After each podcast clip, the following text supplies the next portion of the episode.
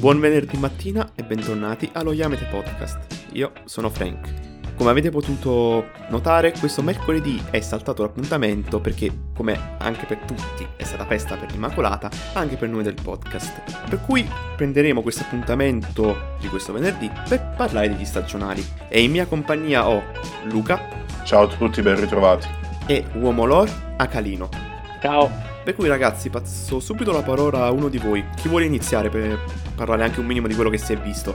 Comincio innanzitutto io, che ho visto l'episodio 10 della terza stagione di Golden Kamui, sempre più incredibile, episodio in cui Sofia evade dalla prigione e incontra per la prima volta Shirpa. Abbiamo nuove informazioni su Wilk, la metafora sui lupi è una delle cose più belle e affascinanti che io abbia visto quest'anno, veramente fantastica. Si fa sempre più forte l'ipotesi secondo cui Sofia sarebbe la madre di Ashirpa dato che Wilk le aveva detto che l'unica a conoscere il suo vero nome era proprio la madre da, della ragazza. Abbiamo poi finalmente il ricongiungimento tra Sugimoto e un membro del gruppo di Ashirpa, ovvero sia Shiraishi, che è rimasto indietro a causa del suo bisogno di andare a pisciare, passatemi il termine. Quindi hype a mille perché ormai purtroppo manca sempre meno alla fine di questa fantastica terza stagione. Abbiamo poi l'episodio di IQ, un episodio che possiamo dire dai due volti, perlomeno dal punto di vista tecnico. Infatti nella prima parte abbiamo questo scontro non solo agonistico ma anche di nervi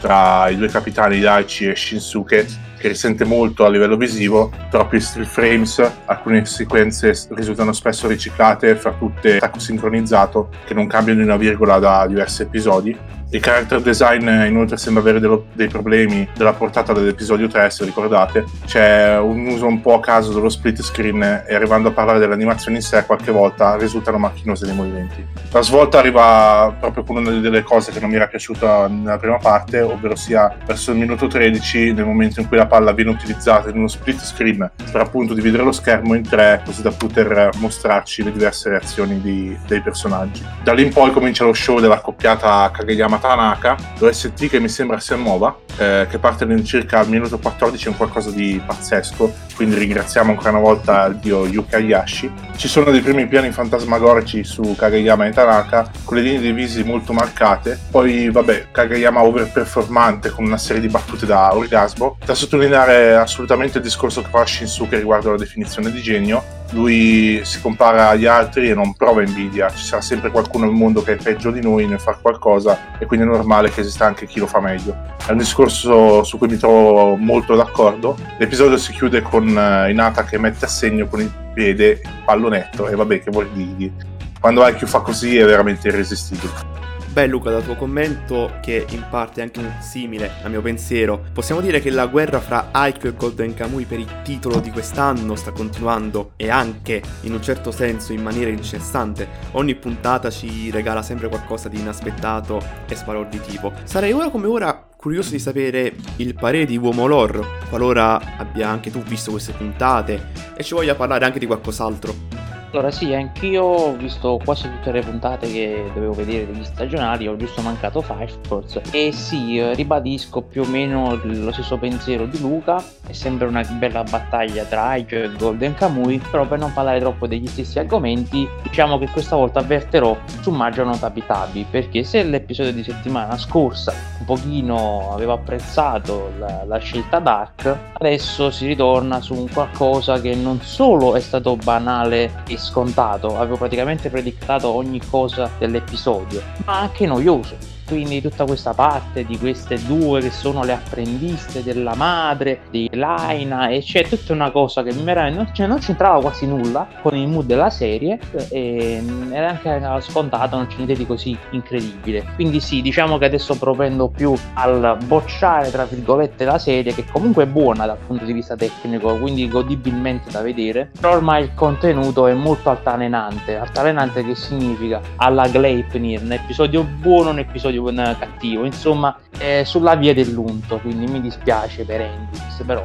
anche Maggio sta soffrendo di, di, questa, di questa roba altalenante, insomma. Salutiamo il buon Hendrix che non ha potuto partecipare in questa seduta.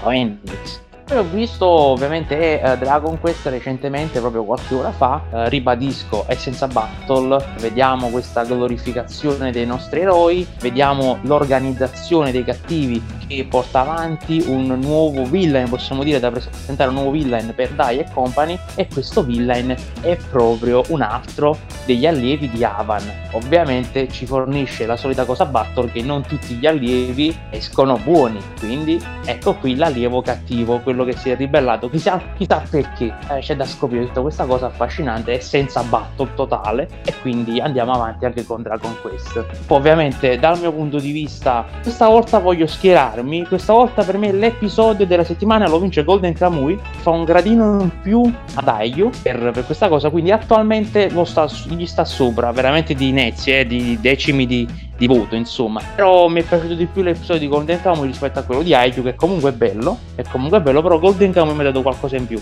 quindi staremo a vedere.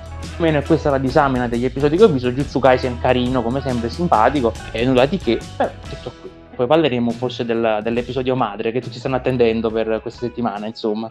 Ti lascio la linea, buon Frank. Beh, hai già anticipato un po' tu quello che andremo a dire. Direi che è anche giunto il momento di parlare della prima puntata della stagione finale dell'attacco dei giganti, che penso che tutti quanti abbiamo avuto il piacere di vedere, ma penso che sia io che i miei colleghi questa mattina un minimo avremo un parere abbastanza concordante su diversi aspetti.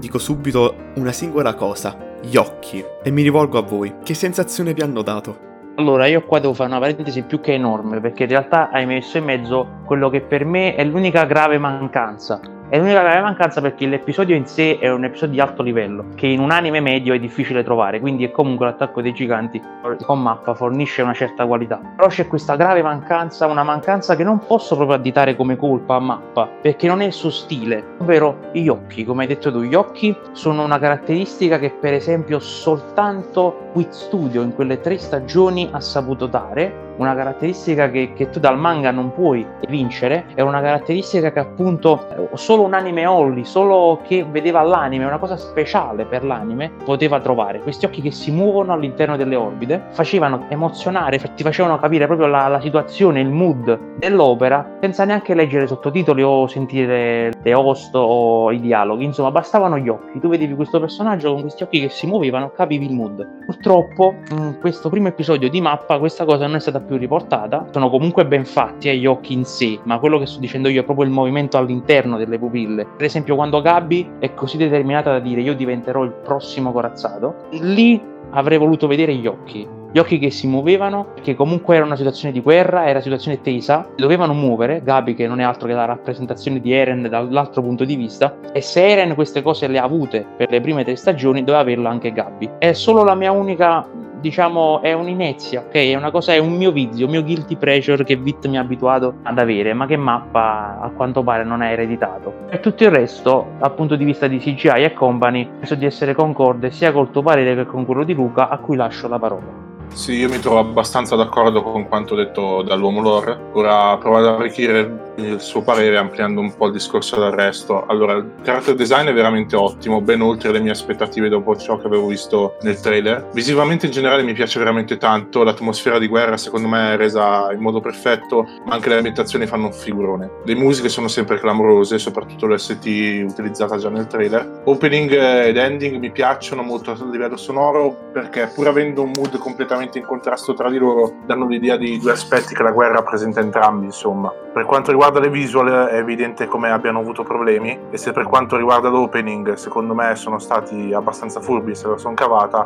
per quanto riguarda invece l'ending non ci siamo proprio. Passando alla CGI, il mascello e il carro sono veramente eccellenti, molto meglio di quello che mi era parso in alcuni screen che giravano. Non mi sono piaciuti il gigante corazzato e il gigante bestia che stonano abbastanza con il resto, ma spero sia solo una questione di abitudine, ecco. Fantastico poi il cast scelto per uh, i nuovi personaggi, tra tutti Falco doppiato da Natsuki Anai, già doppiatore di Tanjiro per dirne uno, ma soprattutto Ayane Sakura su Gabi, poiché è un personaggio che le dà la possibilità di sfruttare al massimo i suoi precedenti ruoli, ad esempio Ochaku di Hero Academia o Hiroa di Oregairo. Piccola nota a margine, un'aggiunta di mappa che questa volta ho gradito, ovvero l'inno alla gioia che a quanto pare un soldato marleiano eh, di origine eldiana ovviamente stava cantando prima di andare a morire male. Insomma, piccola chicca molto molto apprezzata. Diciamo che un'altra piccola chicca è la scena del giornale finale che per noi lettori di manga ci ricollega già ad altro. Brividi, assolutamente. Non andiamo oltre. Direi che con questo possiamo concludere questo appuntamento del podcast. Ringraziamo tutti coloro che ci hanno ascoltato fino a questo momento e auguriamo un buon proseguimento di giornata.